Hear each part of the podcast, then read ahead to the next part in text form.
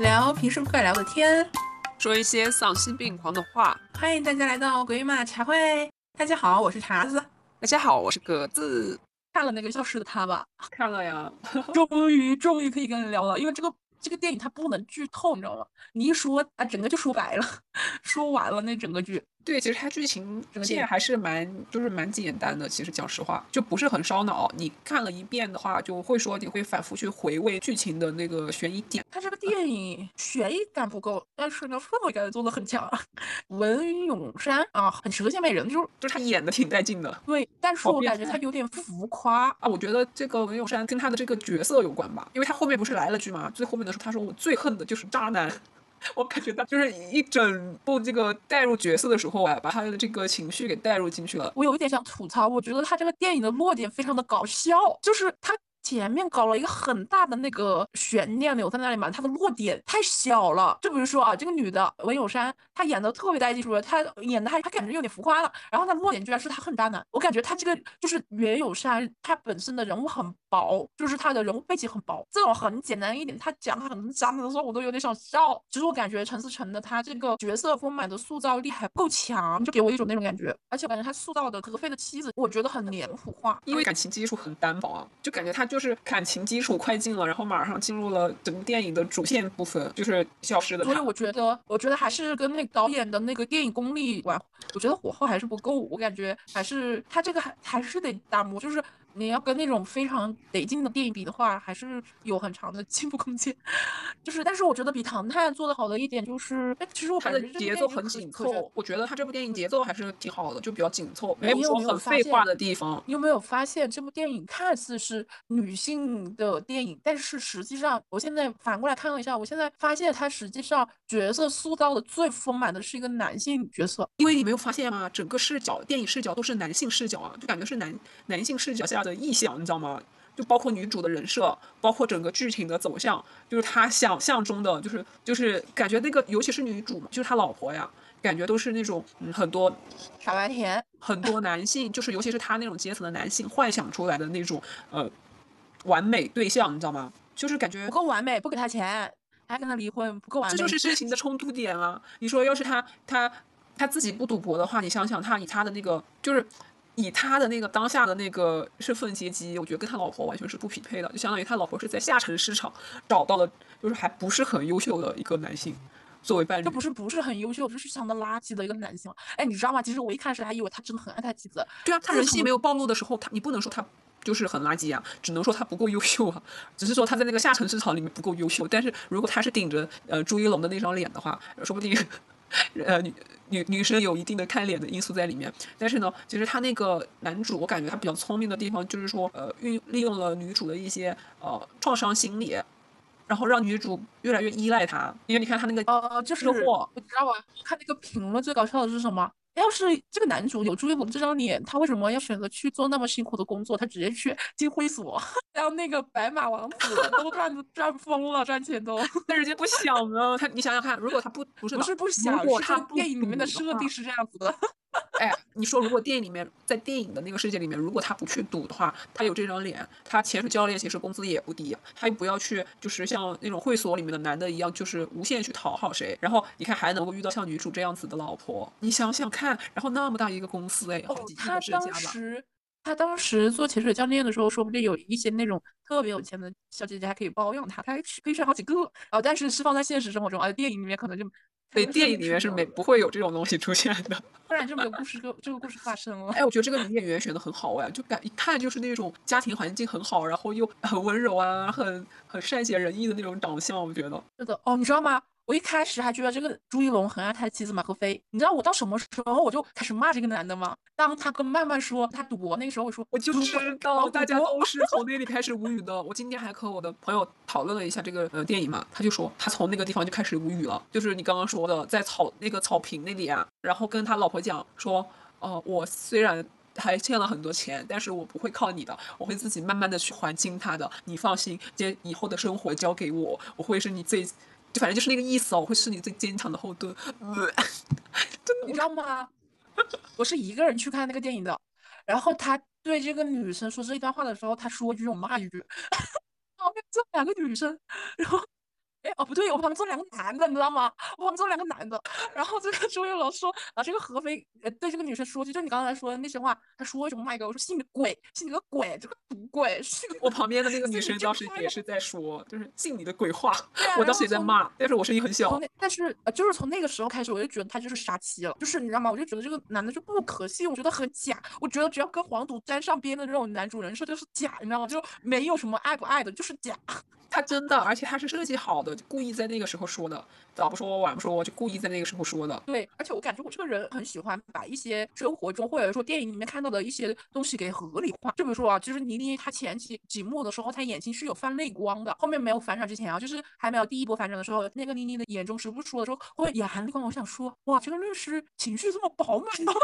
我还想哇，说，我当时也想觉得，就是说明明是刚认识的人，你知道吧？就是他的呃客户，感觉也太亲力亲为的感觉了吧？对，就就是是特别上心，我觉得又很奇怪，而且这男的脑子有点不正常，我觉得就是就正常情况下，一个那么精英的，就是因为一一般这种律师嘛，做事效率都很高，我觉得他不会把自己的时间精力浪费在那种小事上面，你知道吧？他没必要正面去和男主去接触的，就很主动啊，就觉得有点奇怪，然后后来才反应过来，这不会就是她闺蜜吧？就这样子我。没有，我没有觉得奇怪，我是觉得律师很有血有肉，很能跟当事人沟通。我会把他留的一些悬念或奇怪的点，我会给他合理化。还有一个就是他们泡咖啡不是放那个柠檬片吗？我当时想的是，哎，这是这个电影的那个咖啡宣传嘛？怎么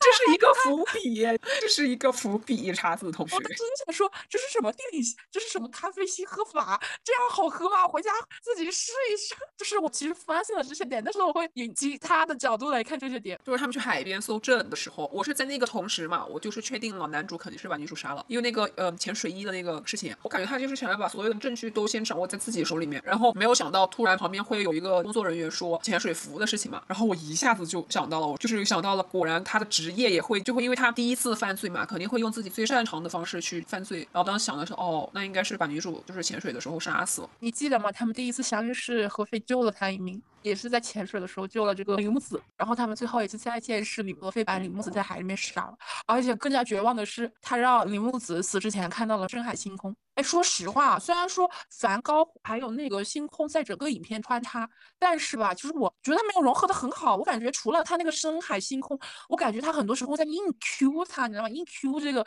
梵高和深呃和那个他的一些元素，感觉他在硬 Q，我感觉融合的不是很好。而且我感觉我不太建议电影很用这这种大家都认识的这种大师的一些作品啊，没有想探索的欲望。如果像我来说，我是很了解梵高的嘛，而且我觉得这个跟这个电影的关联性非常的强，因为我很了解他的画呀，他的后面的故事啊什么什么的。那你这样子跟这个电影结合来说，我觉得不是很搭。说实话，如果找一个对吧，都不是很广为人知的那种大师，然后他确实又在历史上有一笔，然后呢，他又跟这个电影的基调很搭，我觉得是可以融合的。但是我觉得梵高从他的生平到他画的这个作品的后面的故事来说，跟这个电影的故事不搭，你知道吗？我感觉就很硬 Q。除了那个深海星空，会比较跟那个梵高的星空确实有关联，就是他那个深海星空的那个那个鱼在转，确实很像梵高画的星空在转。就这两个有关联以外，作品的情感链接和这个电影的情感链接是没有的。所以我就一直在这个电影里面，虽然看到了这些梵高画作的元素，但是我没有把它们联系起来。很牵强啊，而且他对呀、就是很坚强。连接性不强。其实讲实话，就是有可能为了丰满女主的这个人设吧，我感觉跟剧情没有很大的关联性啊。那些电影为什么那种世界名画放在里面，或者说那种名士的画放在里面，会跟这个电影有非常强的那种连接感，是因为情感上他们的作品跟那个电影里面的故事它是非常相通的，所以看着的时候我就很容易忽略它。对，呃，不对，它是一个重点。我看它就有可能就是就是女主的一个爱好，然后可能增加了她最后带她去谋杀，然后女主愿意进去的那个合理性。啊，它还有很多细节放了梵高的画，就比如说那个何非看那个梵高的自画像，哦，我那里我真的共鸣不起来。梵高他是断了一只耳朵，是因为他是被那个时时代折磨，他那个怀才不遇断的耳朵。然后这个何非他的精神病跟梵高的那个精神病不一样，而且何非没有断定出他有没有精神病，对不对？还有一个点就是那个什么麦田的守望者，真的扯淡。我看到一些 UP 主分析，他情感就完全不对。梵高画那个麦田的守望者是因为什么呀？他喜欢那个农民他们在种植的时候丰收的那种勤劳的劳动。然后他分析的是什么呀？我都忘记了。我当时听到的就是很扯淡，很无语，也没必要放那个梵高那么多作品，就是还有去画店的时候放那个向日葵嘛。我觉得如果你就是深海星空跟那个梵高的星空那部作品是最有年纪的话，你就单独用这个作品就好了，你就不要整个用梵高的所有作品，看起来就是你虽然元素你都融入进去了，但是很不搭调。这个电影给我一个很大的感受是什么呢？后面会想起。电影前面其实给了很多很多的暗示和很多的伏笔，它都有给到，你仔细回想都有，但只是这种前后对应的这种关系哦。但是我觉得它的大框架什么的做的就，呃，没有唐唐探做的好。但是这个很值得去电影院看，就是因为它反转还挺多的。但是唐探的话，我看到后面都不感兴趣了，就是尤其是第三部真的很扯。哎，我发现唐探是不是就就第一部做的还可以啊？就第一部我感觉就是巅峰的那种感觉，就国内很多片都是这样子。如果是几部曲的话，越到后面就越不行，很奇怪。而且我觉得它这个电影还是改编的，然后它给我的感觉啊，观影体验我感觉很像我看的那个国外那个电影《消失》。哦，对，是《消失的爱人》。对对对，是这个。很像，好像也上热搜了嘞。这个词上热搜了，消失的他和消失的爱人上热搜。我觉得消失的爱人要好看一些，就是单从悬疑剧的角度去推的话，消失的爱人真的要烧脑。而且我觉得这个陈思诚这部电影很像什么呢？很像韩国的那种 K-pop 歌曲，这里搞点精华，那里搞点精华，还搞出来还还可以，就是属于那种，但是槽点也很多，你知道吗？就属于那种可圈可点的那种感觉，那很像那种 K-pop 的那种歌曲，很洗脑。你虽然知道它是拼凑曲，但是很洗脑。我感觉这个观影体验跟这个差不多，还还值得去电影院看一下，因为你回。顾的时候发现哦，前面都有二十个点，但是槽点也不少。反正我觉得最能够让我坐下来看完整部剧的，就是它的一个节奏，就是节奏掌握的还可以，至少让我就是说中间没有心思去出戏啊，这样子，对不对？就没有说很无聊的那些点，至少演员一些设定还比较有看点，比较有意思。他这么多部电影嘛，虽然说每部电影都可圈可点，但是为什么一直这么卖座？他的节奏掌握的确实很好，他的那个控制的情绪啊、调动啊这些都学的蛮可以，但是。剧本和角色的立意啊要浮板，而且我希望他做一次原创电影的那个内容，哎，就是你去深挖的话，你去推敲的话，没什么好推敲的。哦对他们的那些影评嘛，其实评来评去就那么些东西，就完全没有那种就是让人眼前一亮的那种影评出来，就是啊，我看到了是多少就是多少的那种感觉。哎，那这个跟 K-pop 音乐是一样的呀？你觉得哪一首 K-pop 音乐是非常值得经得起推敲、经得起岁月的蹉跎吗？没有吧？它这个就是娱乐性很强的电影。他没有什么说哦，你多年以后再看你能看出什么没有的。他这个经不起推敲的。他这部电影，我觉得他这个电影可能娱乐性强一点，就是说哦，你想看一个比较精彩的这种节奏啊，然后又又有点意思的，你看一下还行，娱乐一下还行。你要是真正的说啊，他值得加入我反复看的影片之一，那那真没有，不好意思，不会有人喜欢反复去看看的吧？除了整个剧情之外，我还有一个点就是说，东南亚还是去不得，没什么大事，咱们还是近期不要往那边。去跑了吧，就感觉真的蛮吓人的，就是完全你和你的同伴不能够就是分开的那种，就好像他们在那个试衣服的那段故事情节嘛，就是我真的没有想到，就那么直观的去看到哈，试衣间下面的那个地板还能够镂空的那种。哇，我的电影这个电影最印象深刻的时候，我觉得他很敢哎，就是那个畸形秀说，对他绝对是在那边看过，真实的看过，不然他怎么敢嘛？而且他很敢，他搬进了这个影片里面，我觉得他就是好恶心，我觉得这种啊，我搞不懂那些。我觉得他肯定是在。真实的看过，然后我感觉他是有点想分享给大家，他真实的看过这个，你知道吗？他都不是看的新闻，我是觉得他真的实时去过这个畸形秀，你知道吗？就是我就我震惊的不是他把这个放到影片里面，我震惊的是他真实的去过，他给我一个强烈的感受是他真的去过这种畸形秀，而且这种产业链他是真的实实接触到了，就那个畸形的畸形秀这种这种东西，我很早很早以前就有听说过，但是我是在那种帖子上啊、知乎上面看的，就没有这种很直观的那种。活生生的给你演出来，我觉得真的很恶心，都已经不是吓人了，我觉得真的就是让人汗毛竖起的那种感觉，有心里拔凉拔凉的看，真的我觉得很又吓人又恶心。我当时因为我之前是微博有人科普，就是说暗网嘛，它有呃卖这个的嘛，买卖这种东西，然后还有富商，它有一排这种你知道吗？一柜子这种类似一柜子这种的，然后我当时只是知道了世界还有这样一面。就是我当时只看到了图片，就是我感觉啊，就是我只知道这一片，但是他也在电影里面，我感觉是活生生的发给我说这个是真实存在，我觉得这个才吓人，而且他真实接触过，我觉得他是有这个分享欲，把它展现给在这个电影里面，然后就让我感觉到吓人和恐怖，我觉得更多的是吓人嘛，因为我觉得。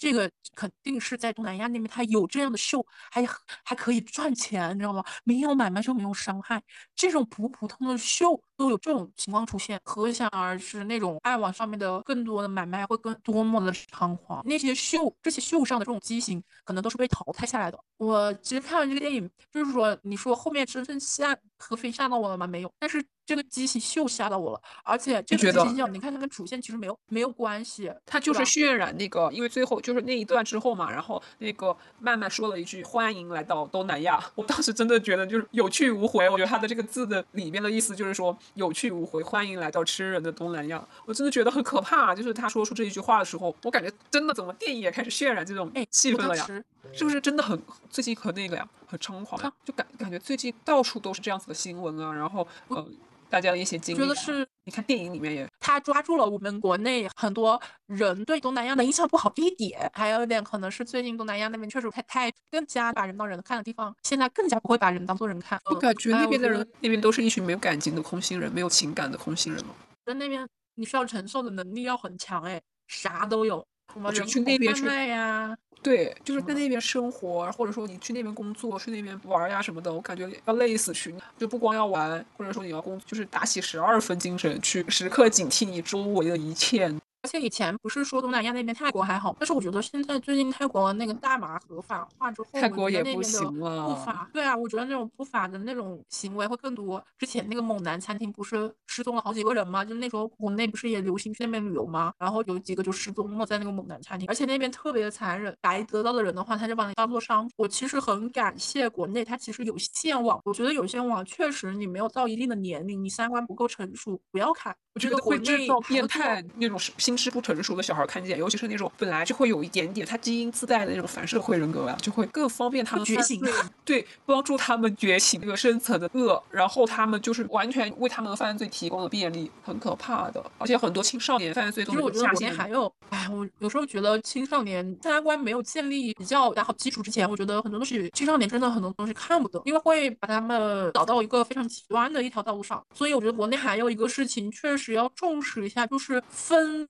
年龄观看一些电影啊、电视剧啊、综艺。对嘛，是一个经常点点国内的剧剪剪剪剪剪，该看的东西都给你剪没了，还看什么？经常那些剧一到一到国内来，全部都给剪没了，还看什么？广电审核它不分级呀、分级的话可能就剪一些政治立场这种东西。国内引进的国外的片子，我都不在国内看，我直接看原版。就是只要有原版，里面会有很多一些精华的东西，它也给剪掉。我觉得没必要啊，这也给我省下了很多电影票。说回这个电影啊，这个电影其实我觉得印象很深的就是那个深海的星空了，因为我之前真的没有想过星空可以这种表现形式，很漂亮。我觉得深海星空真的还蛮漂亮的。你现在说起来我才有感觉，因为我当时完全沉浸在那种啊，你你怎么忍心把它关进那个里面的那种感受？就我当时真的好伤心，就是难过，就不是那种想哭的那种难过，就感觉浑身发冷。就是他把他关进去的时候，然后就是女主给他打那个手势，然后他就还是这个很决手势也是出狱的时候，那个男生教这个女生的，对，然后他狱了是很？决然的把那个锁给插上了，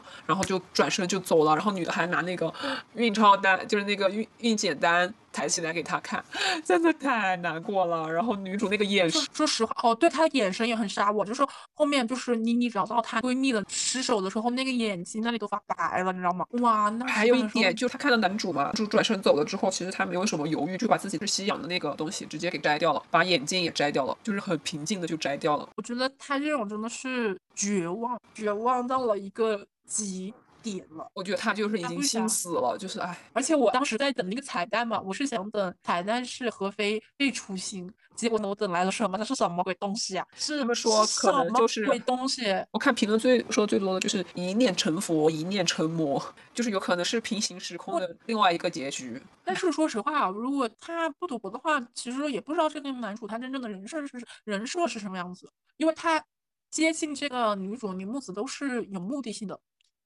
因为之前没有反没有第一次反转之前，我们看到的是他自己给自己塑造的一层人设，而并不是他真正的人设，所以你也不知道他不赌博之后他真正的人设是什么样子，说不定也没有办法跟铃木子有交集呢。对吧？而且其实这个电影有一个很大的 bug，你说你都到了这个年代了，二零二三年了，你搜一个人的个人信息你搜不到啊。你那个李木子的照片，她又是那种很有钱家的女儿，你但凡去搜一下这个家族，你都可以找到她的照片啊，你都不能找到她一张照片吗？我觉得这个 bug 真的是很所以说男的很蠢对呐、呀我觉得这男的又蠢又怂又坏，心思又恶毒。就看到后面真的觉得他蛮蠢的，就是他心理素质也不好。尤其是那个他把他想要的东西拿了之后，他马上就说，呃，律师逼问他几句，他就说，他说我你这个律师我不雇了，然后巴拉巴拉巴拉的是在那里自顾自的发脾气，就很容易露出其实我觉得朱一龙演的很好哎，就是要把这种小人演得很好，就是小人小格局又坏。而且我觉得这个故事的结尾真的就是你你说吧，你你这个故事我看的后半段，我觉得可能说我打个呃七点五对吧，八分左右。他后面那个结局，我直接就只想把分打到七分左右了。我觉得那个 B 超，你还能再狗血一点吗？那个彩蛋，哎，他们吃饭的时候，就是还没来之前，在国内的最后一顿晚餐吗？我当时真以为那个女的要跟他是提离婚来着，我满脑子都是离婚离婚离婚。我是到末尾才知道，原来是原来是 B 超单啊！我说啊，我当时真的就是完全没有看进去他们那顿饭有什么小细节，因为我满脑子都是因为那个女的说我要跟你说一件事情嘛，我就说嗯，肯定是要跟他离婚来的，没有想到是怀孕了。而且我觉得最无语的就是慢慢把 B 超单甩到何飞的身上。你觉得何飞这种人会有什么很大的反思吗？然后觉得没必要杀他的妻子，也能让妻子偿还债务，对吧？还能生下一个小孩，光明正大的去继承这个财产。他想的不过是这些，你以为他会去忏悔啊，怜惜自己的妻子吗？一个能亲手把妻子杀了的人，你可能渴望他去怜惜他吗？后面就落俗了。本来电影还还行呢，后面结局这个点直接就是槽点，槽槽槽槽。不过还可以了。反正我看完之后嘛，我说我自己一个人回去的时候，我就在听歌嘛，越听我就想到了最后在海里面那个场景，我就越难过。我真的感到不值得呀！我真是越想越气。所以这部电影有个很大一点就是不能沾黄赌毒的男人，他们这种男的呀，让一个赶快碰见就赶紧。嗯，跑啊跑！赶快把他们踢走，都不是自己跑，先把他们踢走再跑。千万不要被他们的花言巧语所糊弄住了，咱们要清醒。沾上黄赌毒啊，你那个人再帅啊，再怎么都没有用，终将是泡沫，都是虚幻的。而且当时何非不是对女主李木子这个债我慢慢还吗？我不用你还，什么巴拉巴拉说一堆啊。我当时就觉得这个台词，我感觉很多沾了毒的人都会说，而且说的很一般。为什么这个编剧不能把这个台词说的高明一点？对啊，就是黄赌毒一样都沾不得，就毁掉一辈子。最主要的是，他是用那种穷人心思来要想要用博来翻盘，你知道吗？这种就很可怕，就是完全没有下限的。再加上他自己连就是输的筹码都没有了，我感觉他完全就是人家给他下套的那种，又没脑子，然后又没钱，什么都没有，然后还去赌，赌了还借，借了然后又赌。我跟你们说，本人小学就经历过这种心态，就是我们那个小学当时学校门口可以摆小摊的那种，当时就很流行一款游戏，就是那种抽奖的，就五毛钱一次，然后你抽一张之后，你把它四个角嘛慢慢的掀开，然后你就能够知道你到底中奖。还是没中奖，真的跟赌博一样。我跟你讲，当时的心情，我每天都想要把我所有的钱都花在上面，因为当时一天的那个零花钱不多嘛。我想，如果我今天中的话，那我岂不就赚了？但是我赚了，我就不会说我想要去买其他的东西。我想把我赚了的钱，我再多玩几次这个游戏，然后我享受那种揭开奖，一点一点撕开那几那个揭奖的那种刺激感，就是我到底是中还是没中，中还是没中，就真的很像赌博。然后后来就是发展到。我回家拿我的那个存钱罐里面的钱，存钱罐里面的钱去买那个东西，然后后来我没完了，因为我后来知道那个人他那盒东西批发来其实很便宜，我当时瞬间就觉得，嗯，好不值得，那我还不如自己去买一盒，然后自己回家拆。其实就享受的是那种那个东西不在你自己掌控之内的那种刺激感、快感，你知道吗？就当你知道那个东西，你也可以去花更低的钱去买一盒回来，然后你自己随便你怎么抽，随便你怎么抽的时候，我当时就没有那个感觉了，就没有那种想玩的心情了。但那种刚开始玩这个游戏的那种那种瘾，还现在还记得，就是真的挺。可怕的，那还是你想想，还是五毛钱一次的那种游戏，对我来说不是教训，因为我当时确实蛮喜欢玩这个的，就觉得很刺激，然后很有新鲜感，就是让我买到了那种。嗯，类似于赌博的那种心情吧，能够有一点点呃类似的感受。我感觉这电影就是让大家一个最近少去东南亚，第二个远离这种呃下头渣男，警惕警惕再警惕，然后要长出念的。我看很多那种小红书上面就发帖说，啊腻腻歪歪跟自己男朋友去看，出来之后默哀老子。你要放一放，这种男的就是有有鬼的。我们这种普通家庭的普通女生都都知道，像他这种非常有钱的家里面，而且他们肯定会上非常非常多课的家里面，怎么可能没有说过这些的这种观念呢？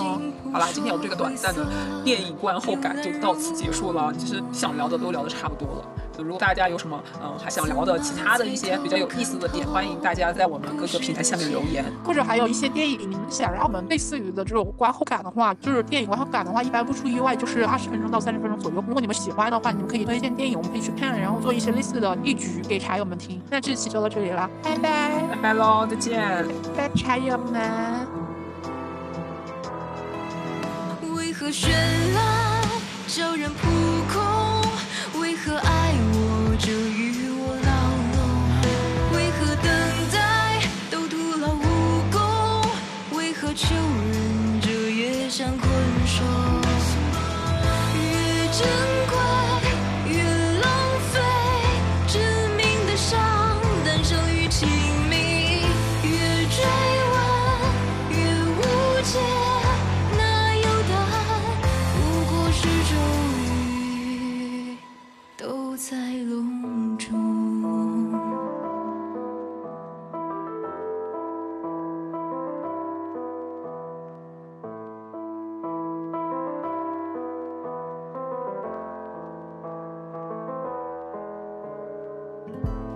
就在身后，只需要回头。为什么人们却亲手上一把锁？